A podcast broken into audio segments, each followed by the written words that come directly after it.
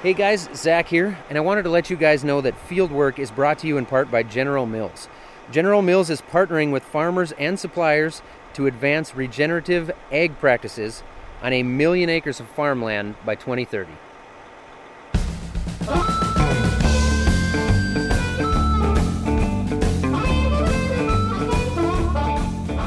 All right, it's official.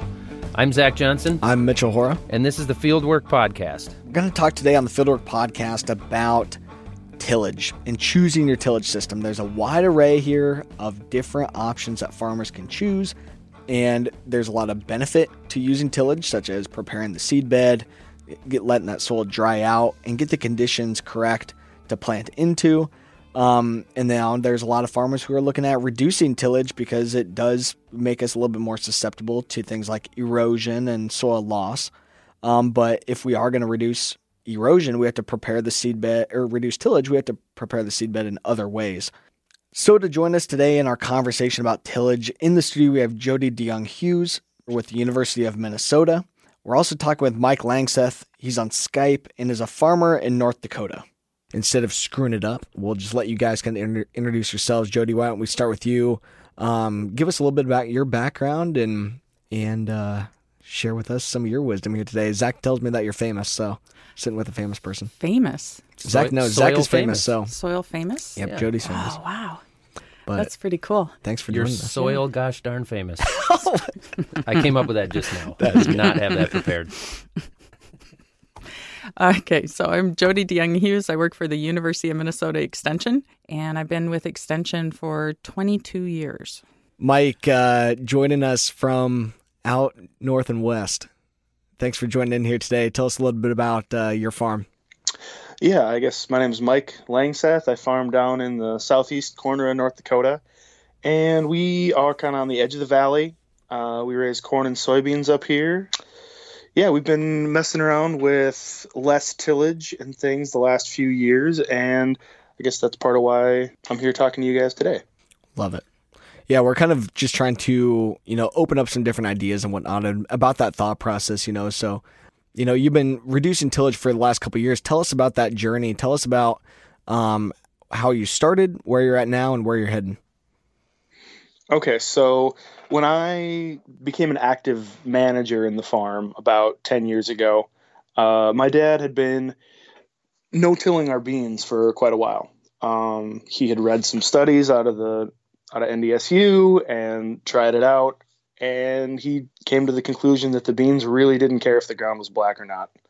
So we've been we had been no tilling beans, and then we had been uh, tilling up our bean ground before we planted corn uh, full width tillage, either disc it or field cultivate or something.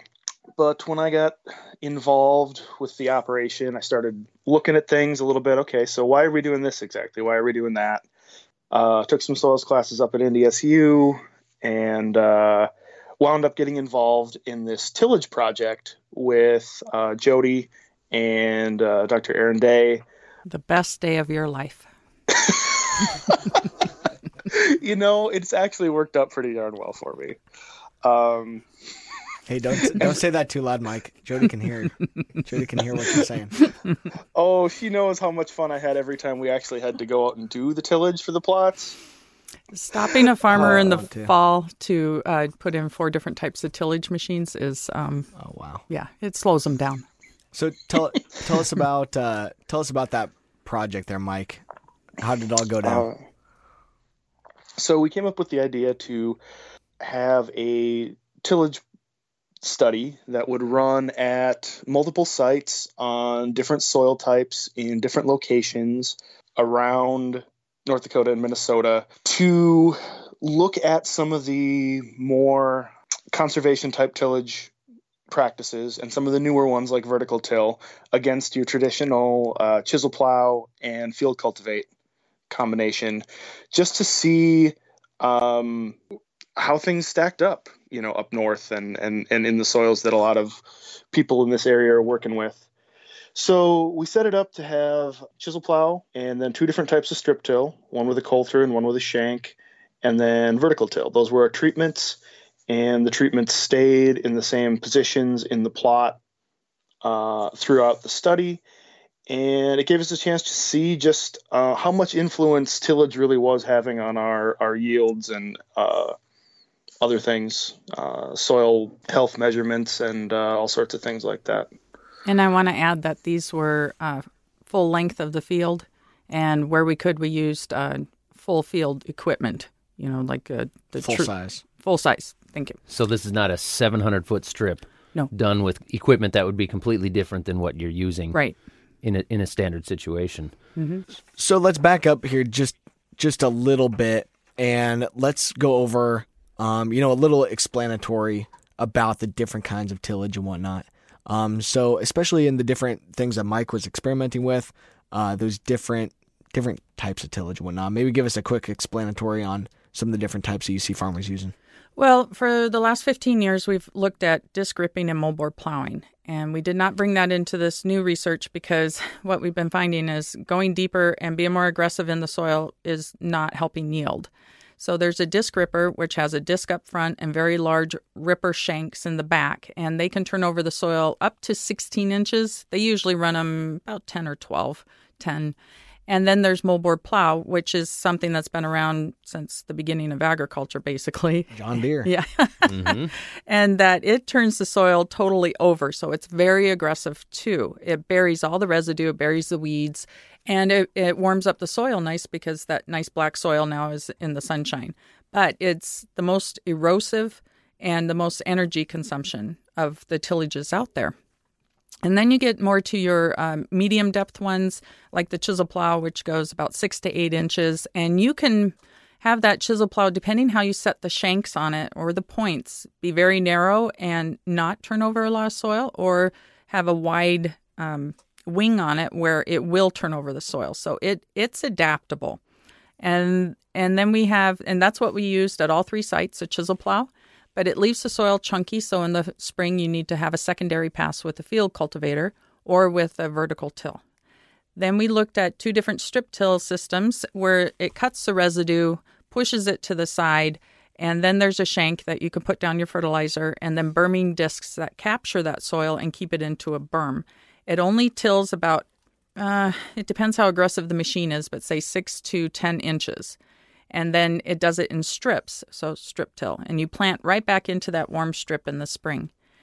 And then with the shallow ones, we're looking at um, vertical till and field cultivation usually, and vertical t- and shallow discs. I'm not real fond of discs because they do a lot of uh, damage to the structure of the soil. It, you know, what do you see at the side A the little bit side? more smearing and that kind of Yep, stuff. yep. And what do you see at the side of the road when they're making a new road? A disc. And it's because it, it pulverizes the soil, so it makes a really nice road bed, but you don't want that in your field. So, um, vertical till, the true ones just kind of go straight in the soil with either a wavy coulter or fluted coulter, and it just does a little tillage and it only goes one to three inches deep. And a field cultivator uh, goes in the soil about three inches deep and it turns the soil over. So, um, vertical till is better at cutting, and a field cultivation is better at incorporating, like your fertilizers and, and weeds. Can you explain for some of the conventional tillage guys like myself that are listening a little bit more of how the vertical tillage works and what the idea is behind that for those that maybe don't have experience with vertical tillage? I mean, it's a word we hear a lot nowadays. It's mm-hmm. gotten popular. But there's still a lot of guys that have not worked with a vertical tillage machine at all, maybe don't understand exactly what we're trying to accomplish. And it depends if you're looking at true vertical till or something that I call more like a soil finisher that is actually discs. So if they have any concave or curve to them at all, then to me that's a disc. So with the the coulters, um, it can either be on a gang, and you can adjust the gang to be more aggressive or less aggressive out there. And when we're using vertical till out at uh, like Mike's farm and stuff, we try to be very non-aggressive. We're under five uh, degrees pitch on that gang. And then there's also another one that they're individually mounted, the coulters, and um, and that you can't really make more aggressive. So it's it's more of a slice and dice and chopping, and it throws the soil up, and it doesn't really turn things over. But it's really good at chopping up residue. So, is the idea behind that to chop up residue, or are we also trying to just open the surface of that soil a little bit without really damaging the structure below the surface? Right. Um, depending on how deep you set it, and uh, the where I heard about vertical till and started getting all the questions was from Northwest Minnesota when about oh, I don't know was it 10 years ago? When it was really wet in the fall and the spring and they couldn't get out there to plant or do any tillage. And the vertical till was about the only thing you could get out there. If your tractor can get through the water and the mud, this machine won't plug and will just go right over and and do its job. It will chop things up, it will introduce air and it will get a little soil on top of that residue. And it was the difference between not being able to plant and just running vertical till twice. Hmm. Mike, do you have experience with vertical tillage? I know um, you had it in the test on the site out at your farm where you've been testing it. What's your opinion on on on not just that test, but specifically vertical tillage? I guess. Uh, I don't have a machine myself. I've used it in the plot for four years now. Um, it doesn't, eh, but it's very popular with a lot of my neighbors. A lot of my neighbors that are trying to move towards more conservation tillage have been using the vertical till. And it does a nice job of what it's supposed to do. It will size your residue and it will break up that top two inches or so and kind of break the capillary action between that and the rest of the soil so that it will warm up and dry out faster. And it's it pulls pretty light and people can go 10 miles an hour or more with it, and so they can cover a ton of ground and and they like it. I've got to ask how it stands up to rocks for those of us that have rocks in our field. well, it doesn't dig into the soil very well. It um, it, it kind of rides over them. It depends on your gang, but the problem is if the gang rides up over a rock, the whole gang rides up. You know, you could have and it misses right five or six feet not being tilled. And with the ones that are individually mounted, they found that the springs that were holding them could, if you're in really rocky ground all the time, um, could bust. so okay. they've gone to a new thing. Rocks have a tendency to break things. Oh yeah, yeah. so tillage, tillage for me, um, being in west central Minnesota, where we've got heavy clay soils, generally have colder, wetter springs, and yet we're still we're still in the area where we can grow good corn. And so that's what the market calls for. That's what the economics are in my area. So we try to grow good corn and soybeans on, on our heavy clay soils, yet we're far enough north that we tend to struggle trying to get no till, some sort of no till going. And I would say in my county, and maybe Jodi, maybe you know better than I do even, but I would say we are at least 99% conventional tillage in my county. Yeah, I yeah, there's pockets of places where people are no till strip till. Um, it's usually I would say it's not always because of the soils. I would say it's because of the people. Um, that if they had a lot of people that want to try it, I, it's more the mindset because, like you're saying, it's cold up here, and these plots that we have are actually further north than you, and we're not finding much of a yield difference. On similar soils where you're trying yeah. to grow the same crop? So, like Mike said, we had three different locations. We have his, which are the sandy loams. Mm-hmm. Um, maybe, how far is Ken from you? 12 miles? South of you. It, yeah, he's on that. the Fargo clays, which okay. to me is the claim to fame for the highest clay content soils right. in the area. Right. And then over by Fergus Falls at uh, Charlie Pekarski's, we have um, it's a clay loam, and so the clay loam I think is the most typical for western Minnesota that we see, and um, what we're finding at all three spots is they react similarly, but just eh, but differently. Mm-hmm. That's confusing. Yeah. And you're testing all of these different types of tillage. Yes. On on all three of these farms. Yes, they all had the same treatments. They're replicated, randomized as much as we can, and then um, for four years at Mike's location and the one in Fergus Falls, and for two years at Ken's. They've but been if willing. they can get really good data, then it's worth it right. to be able to kind of slow down a little bit and get mm-hmm. some information. Mike, what's been some of your takeaways as you've been involved in this project? What's some of the initial things that you've seen as a farmer? Well, um, after running all the equipment and actually being the person that gets out there and, and does the tillage and plants the crop and goes and harvests it, and after looking at the data, uh, any of the systems work. You know, you can chisel plow in the fall, field cultivate in the spring. You can run a strip tiller. You can do vertical till in the fall and then in the spring. And they'll all work. They'll all provide you with a pretty decent seed bed, and uh, the crop's going to come up. And honestly, it was hard to tease out yield differences. So after looking at that for a couple of years, kind of got in the back of my head okay, all of this seems to work just fine. So what's the uh, what's the least impact and the cheapest option that I can go with? What's going to make me the most money, save me the most labor? So that's been the direction that I've been following. Uh, that's led me to go to strip till for my corn and no till on the beans. So if we find that there's really not much of a yield difference, but you can keep more residue and you make less passes across the field, less wear and tear on your equipment, less you know, less money being spent out in the field, why not go for that?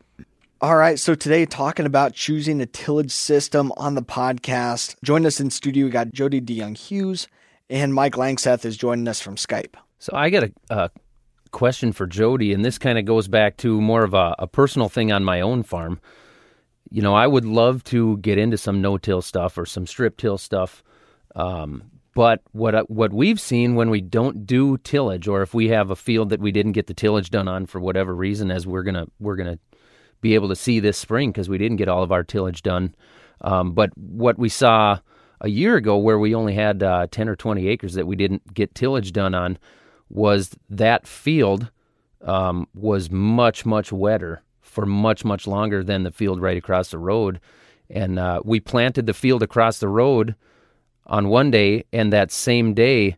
When I jumped across the road to look at planting that field that hadn't been tilled, it was sitting saturated. I mean, if you brush the residue away, it was wet. It was mucky and we couldn't even it was too wet to to till it and get it opened up and, and try to get in there um, we actually ended up burning that 10 acres off to get the sun on it so that it could dry for a couple days before we could get in there to do any tillage. So Okay.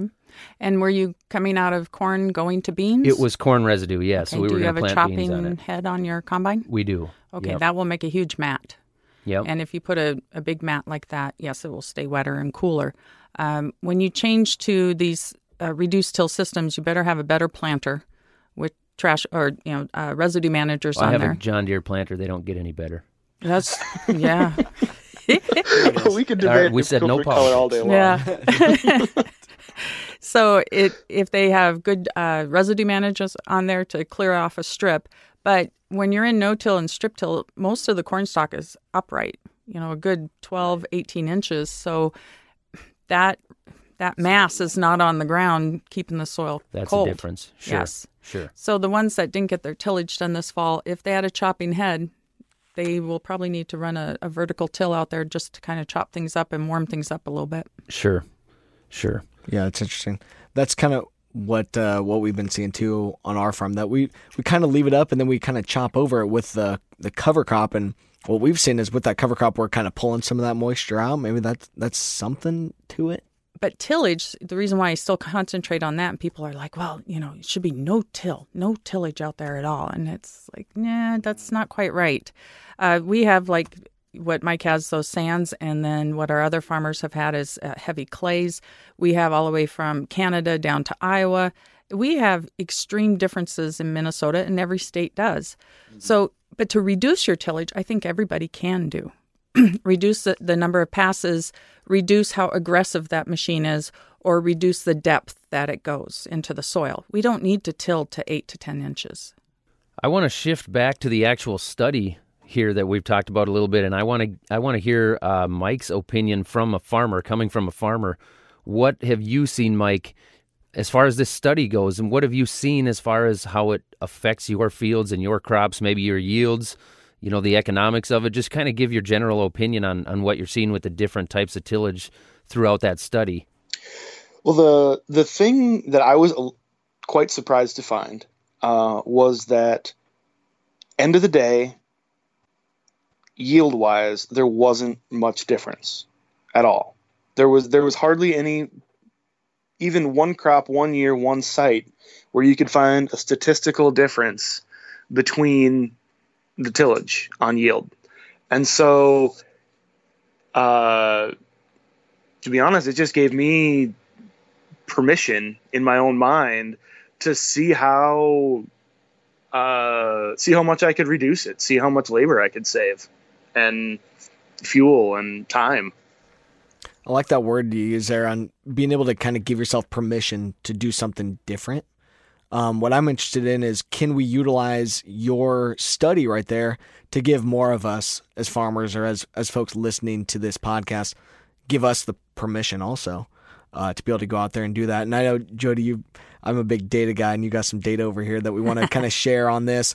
And and can we find some of this data or find some info about Mike's test or other ones online, or can we see other info about it somewhere else? If you wanted to email me, or um, Aaron Daigh is also the other uh, scientist on this, and we could send you the email of the packet that we gave to all the people that were um, helping us with this project, which is quite a few people. You know, we've we got support from the corn and soybean growers from both Minnesota and North Dakota. We had uh, NDSU, U of M, lots of farmers, um, equipment manufacturers, just everybody. It was it was it takes a village to run these research plots.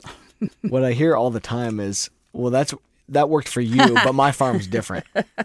they say that you know all the way from Texas to Canada. So, uh, you know, Texas say, well, it's cold up in northern Texas, and but I was um, there two weeks ago. It wasn't. That it wasn't cold. that cold. in northern Texas. In, yeah. yeah.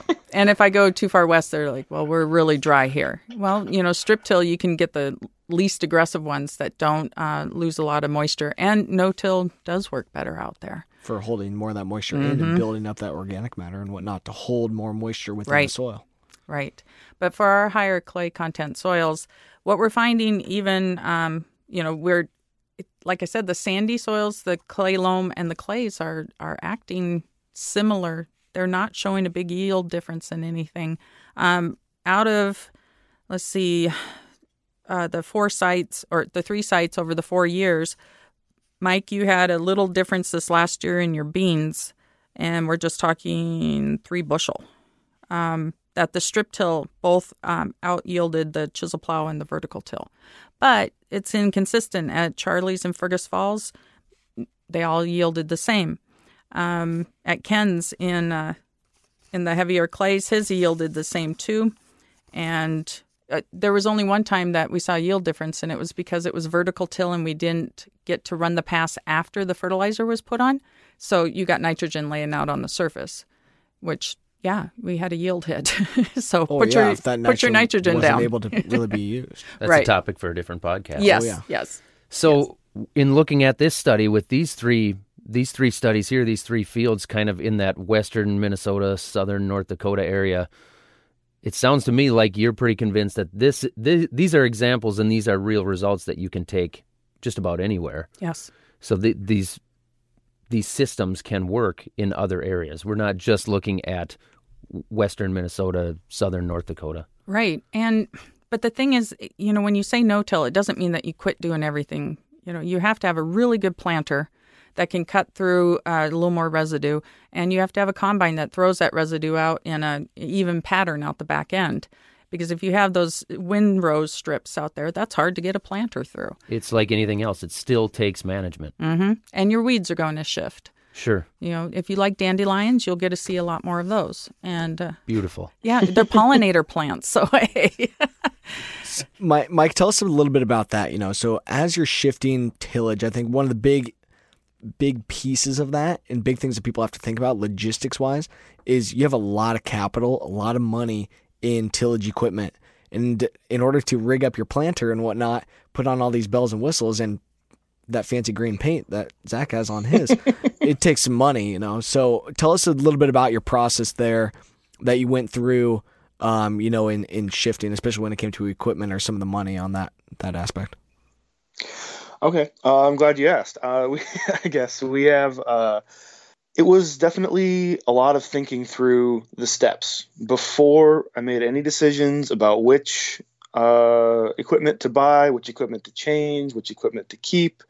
There was a lot of sitting back and thinking, and a little bit of experimenting. You know, pick a field here, try something, that kind of thing. So one thing to do was the last time we traded corn heads we made sure that we got one that didn't chop because the more of the corn stalk that is standing upright, the less of it you have to worry about fighting on the ground when you're trying to plant your soybeans. So that's that's one step. And then how do you get your fertilizer in the ground? Well, some of the studies I've read showed that uh, actually out of the University of Minnesota that it didn't really matter if you got your P and K in the ground or on top of the ground. So that study gave me permission in my own mind to try that on some acres. And then the only thing we really spent new money on because we'd had the no-till bean drill single disc opener style for quite a while was a nice set of floating row cleaners for the planter. Uh, not even the fancy ones with the air pressure and all that kind of stuff, just the ones that would ride up and, and change and float. So we didn't stick a whole ton of money into the switchover. Uh, now, granted, we still had money tied up in large four wheel drive tractors and tillage equipment that we were just letting sit. But, you know, we tried it out on one quarter the first year, and honestly, it was as good a corn as the rest of the farm. And so the next year we said, okay, let's try it. We went for it. We went completely no till for 2017. And we decided after we mudded in the entire corn crop that that was probably a mistake.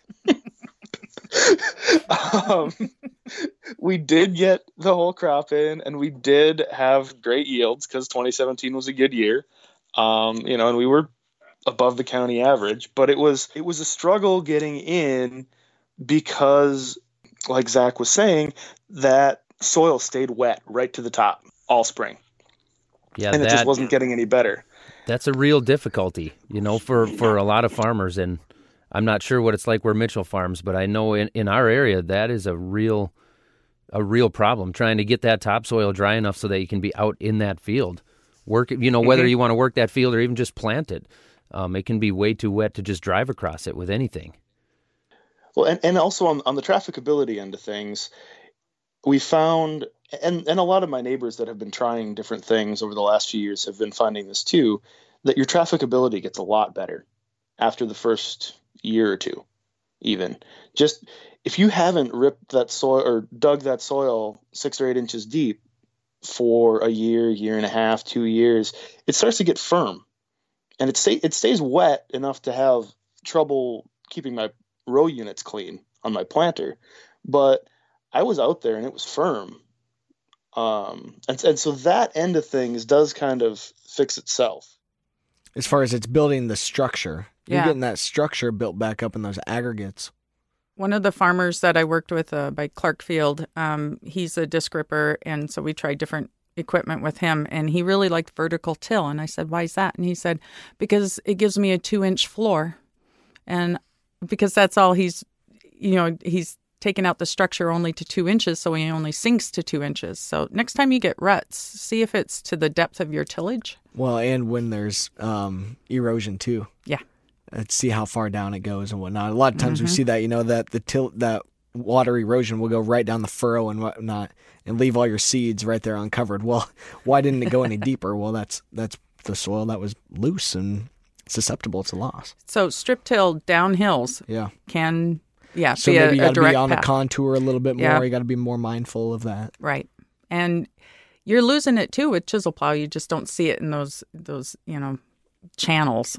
Sure, because the whole thing is the whole thing is going instead. Hmm. So how how do you look at you know, our listeners here today that are thinking about, you know, how do I evaluate my tillage system better? How do we go about that? How do we look at that system? A lot of time, you know, most of our listeners are going to be listening to this in the spring. Maybe they're in the planter. Maybe they're, you know, they've already done tillage for this year. As they're going through the 2019 growing season, what do we need to be looking for? How do I need to, what do I need to be thinking about as I go into even the fall of 2019 and thinking about tillage and whatnot after I take that crop out? What's what would your thought process be, you know, as we're watching our corn grow? Oh, I would just keep. Oh, oh, go ahead, Mike. Mike. Yeah, Mike, if you go got ahead. an answer. I would just keep asking yourself the question every time you're doing anything on the farm. What is this doing for me? What am I getting out of this? This tillage pass. What am I accomplishing this time? And if, if your answer is, well, I'm not really sure, then you should think again about doing that pass. And it's a lot easier. That he's he's right. Yeah, that was a good simple, you know, just think about I think we can do that for any pass that you're taking. Whether it be I'm even like a herbicide pass or or fungicide or whatever it may be. Thinking about is what I'm doing like why? And can I just stop for a second and think about the reason why and maybe we need to think about it different. I think one of the biggest hindrances is uh, tradition. You know, I mean, we had our dads and our grandpas doing these things. We don't want to go against their experience and their, but, uh, you know, to, like Mike says, I, am sorry, I keep thinking of your dad, Mike. Um, he he he wasn't as happy with me out there um, because we were. I was really slowing down the operation. So you have these uh, kids coming out of school that are like, "Hey, I want to try this," and and Mike has a dad that said, "Yeah, we can try it. It, it may be a little frustrating, but we're going to try it." Then I also, on the flip side, have older um, farmers that say, "My kid's coming out just wanting to get this done and till everything up and." Um, you know, just wants to go as fast as they can. So it's on both sides. Um, but I, I would encourage everybody to keep trying new things. I mean, you try new hybrids, you try new herbicides. Why not try different tillage?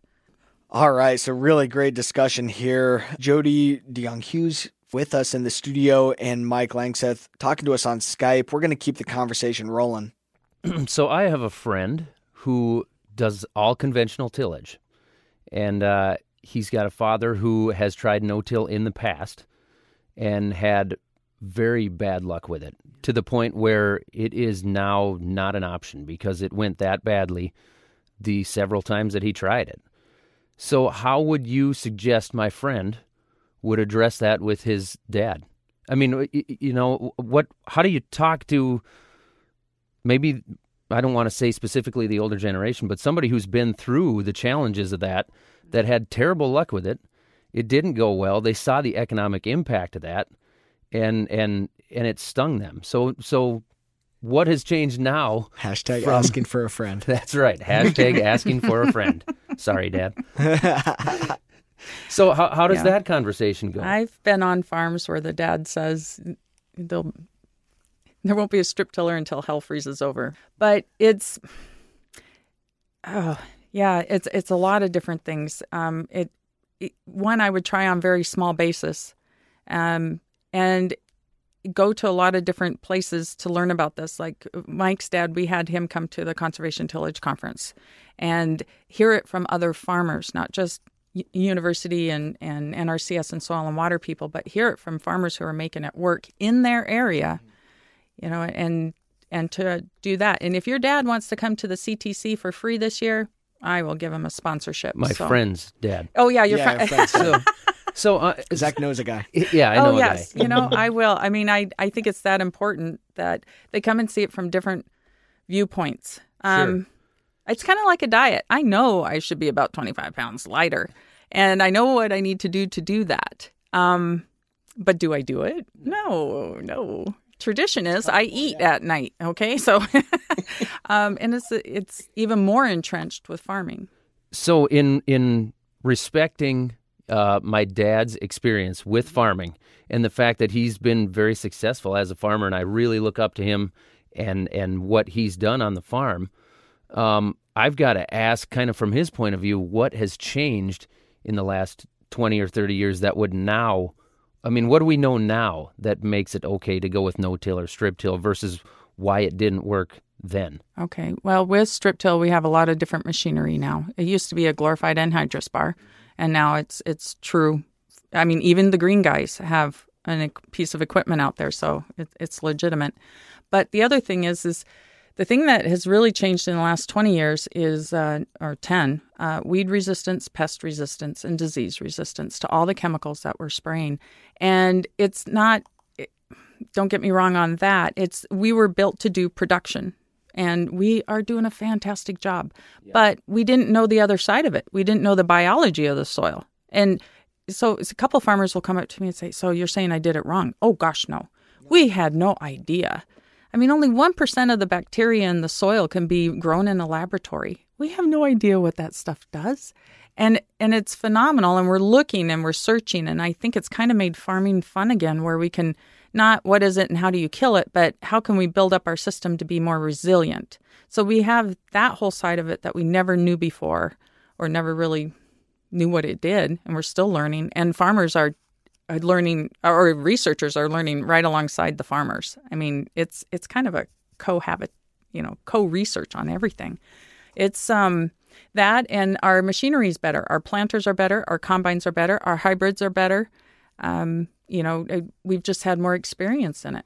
So you think it really just boils down a lot to technology and and understanding what's going on with the soil and then again having that machinery availability. So I want to shift the question a little bit more then to okay, we've got the machinery available and we've got the technology, but in farming, as you know, as Mitchell knows, as I know, um, and as Mike knows, making changes is not cheap. So, is there anything economically that we can do to to get into this sort of thing and and still still have it be economically sustainable for us, so that we're not taking a big hit? You know, because when it comes to farming, if if you do the wrong thing one or two years in a row, you really put yourself in. You can put yourself in a really bad position in a hurry. I would say that um, one, see if anybody around you is doing strip till and that they'll custom. Uh, Mike has one near him that we used for the plots. And uh, Charlie up by Fergus has a gentleman right near near him that did that too. Otherwise, the um, reps for most of the equipment out there will come out. If you have some acres and maybe some neighbors that want to do it, they'll come out and showcase it for you. And uh, so, did you hear that, guys? You have to go out and showcase for them now. And um, the other thing is is that you don't have to start off with a three hundred and fifty thousand dollar machine. There sure. are machines out there that, or but uh, they're honest, so pretty. They are. Yeah. They are. And if you have a big red tractor with four tracks on it, it's even prettier. They make they make red tractors. I heard a rumor that they exist. Yes. Oh no. So there's um that's a place or if your co-op has a strip tiller, um, you know, because jumping into it, yeah, that's that's an economic hardship, or it can be. Sure. Um, but if you know it's working for you, and you try it on the fields that are the best drained and um, maybe a little lighter, and start with your soybeans. Start with the low hanging fruit. Be strategic about it. Yep. And if it works there, and then you get more confidence to keep. Because if you're doing full tillage and you go to no till, you've lost all the structure, and the soil just kind of falls in on itself and it takes a long time for that to to build back up and you you can't farm for the future i mean you do you farm for the future and you farm for today? Right. If you want to farm in the future yes. you have to farm today. Yeah. Yeah you have to. I think well you know in thinking about how we've invested in equipment and whatnot on our farm it's been with the planters number one. The planter for us is the best piece of equipment on the farm and i think that has to be. And um, and we're with Mike. We Mike, we've got the fancy row cleaners though. We've got the Delta Force and we got we got all the bells and whistles. And it that's definitely been a lifesaver for us in order to create more consistency. That the the soil is not super consistent because we've tilled it and make it kind of a garden out there. It's not like that. So, but with our planter that's adjusting on the fly thousands of times a second, now we're able to create some of that consistency and give our crop the best chances at success that it can have.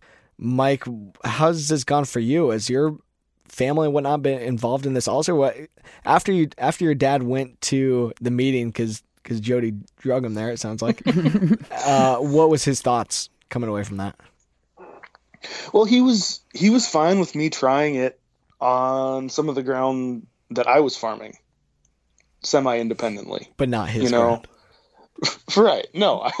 if I wanted to try this out on a quarter, it was going to be my quarter, and it was going to be my loss if I if I lost money on it. And Tough I love. decided that I was all right with that. and uh, so yeah, the first quarter, first couple years at it was just just the one field, you know, and it was it was a kind of an exercise in not spending money to try something out.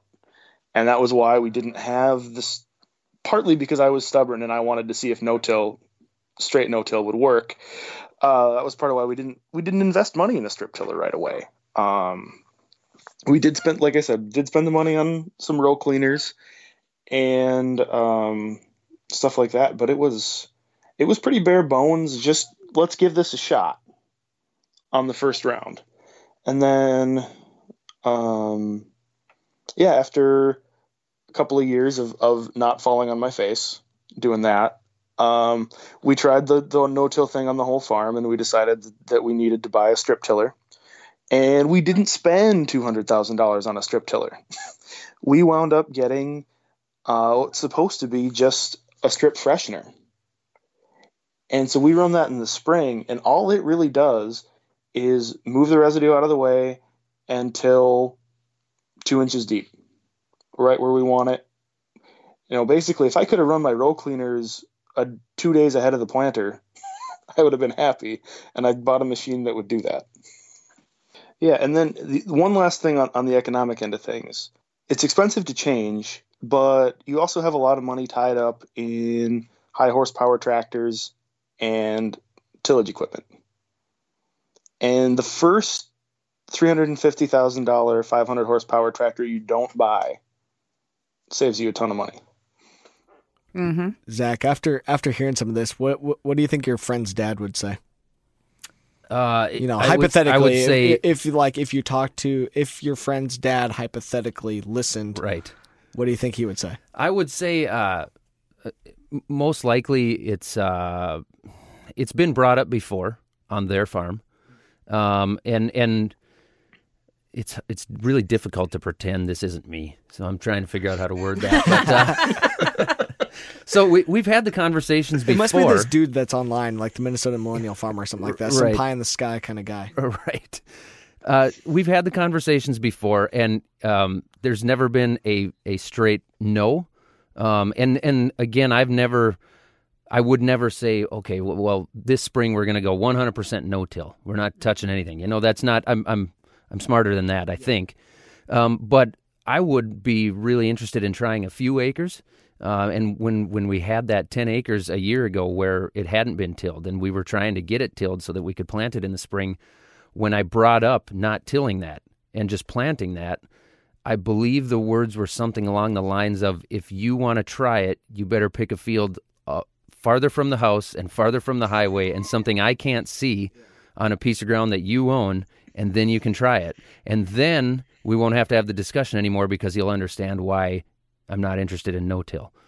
So I mean, he he gave me the opening to to try it, Okay. and and you know, and I respect the fact that he's tried it before and has seen those results. But I think I don't know, maybe I'm stubborn, but I'd like to maybe take the hit myself, see the results for myself, and and work with somebody like Jodi or the people that we've had conversations with on this on this podcast and try to figure out even just on a small amount of acres what I could do to try and make that work. and you have a strip tiller in your area. Uh, so we actually we do yes. Um, we have a neighbor very close that's got a small strip till machine. Um, but I'm actually going to talk to you, Jodi, after we're done here about um, the fact that we actually have a chisel plow that is we've we've turned it into a deep bander.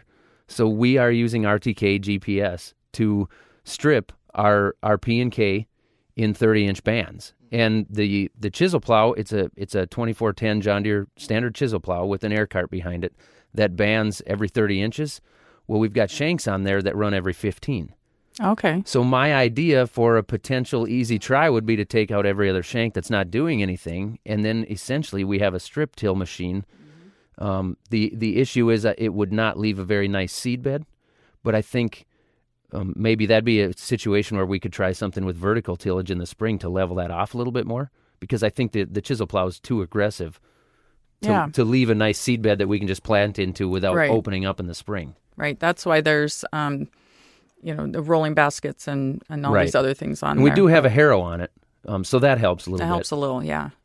But um, your soil will be a little bit cloddier in the beginning, and so might need a little bit more freshening in the spring, like with Mike's machine that he has. It's just freshening in the berm and still leaving all the residue in between untouched. But that sounds like a, a good way to start. And yeah, we could talk about what, you know, I need pictures so I can visualize how Sure. how it's going to move through the soil and everything. I've actually got a YouTube channel where I have documented some of ah. that. Zach, you have a YouTube channel? I, I do, yes. we don't need to get into that now, yeah. but Jodi and I are going to talk about that after this. Okay. So, so Jodi, while most of us are going to be listening to this podcast. We're probably going to be sitting in our tractors and letting them drive themselves as we're planting here. Um, what are some of the resources that you've got uh, where we can go and we can dig into this a little bit more? Um, you know, what what do you kind of want to leave our listeners with here now, and, and some resources and some way to maybe contact you and whatnot going forward? Okay, well, um, Aaron Daigh from NDSU and and myself put together the Upper Midwest Tillage Guide. And that's the information, all the data from the last 15 years from North Dakota and Minnesota on tillage data.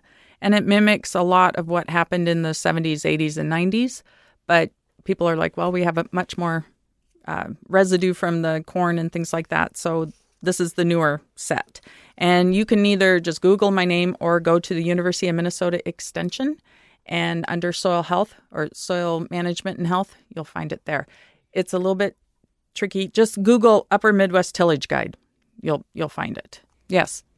That's good stuff. Mike, uh, what about you? A couple last takeaways here for our listeners and, and how can we keep in touch with you? Well, yeah, final thoughts. I would just say um, for your friend, uh, my dad had tried no-till back in the 80s too when it seemed like a good idea. And it hadn't gone well for him. And so he was resistant, and that was a lot of why he basically gave me the same thing that your friend's dad told him was, yeah, sure, you can try that on your field. um, so anyway, there, there's that, and um, one thing that is fairly satisfying is looking at the ditches next to your own fields and not seeing them black. I like it.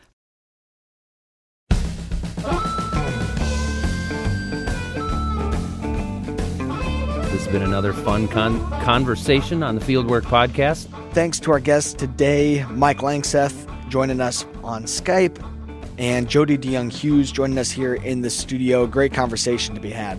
Thanks to everybody who helps to make this happen, especially Annie Baxter, Amy Scotches Cole, Dan Ackerman, Todd Melby, Ayana Esters, Lauren Humpert, Laura Doherty, Dom DeFurio, and Jeff Thompson. That is the first time you've ever read that list of names I'm and getting not good. screwed a couple of those up. You're getting really good. Basically professional. That's the only compliment you're going to get from me. Hey, one is good. Johnny Vince Evans wrote our theme song and performed it with Corey Schreppel. Thanks for all the engineering and technical support that we got from the folks at American Public Media. And make sure you subscribe to this podcast on Apple Podcasts or wherever you get your podcast. Also, go to fieldworktalk.org to see the other places you can follow us, including at Fieldwork Talk on Twitter, Facebook, and YouTube. So thanks for listening, everybody. Until next time, don't soil yourself. Over and out.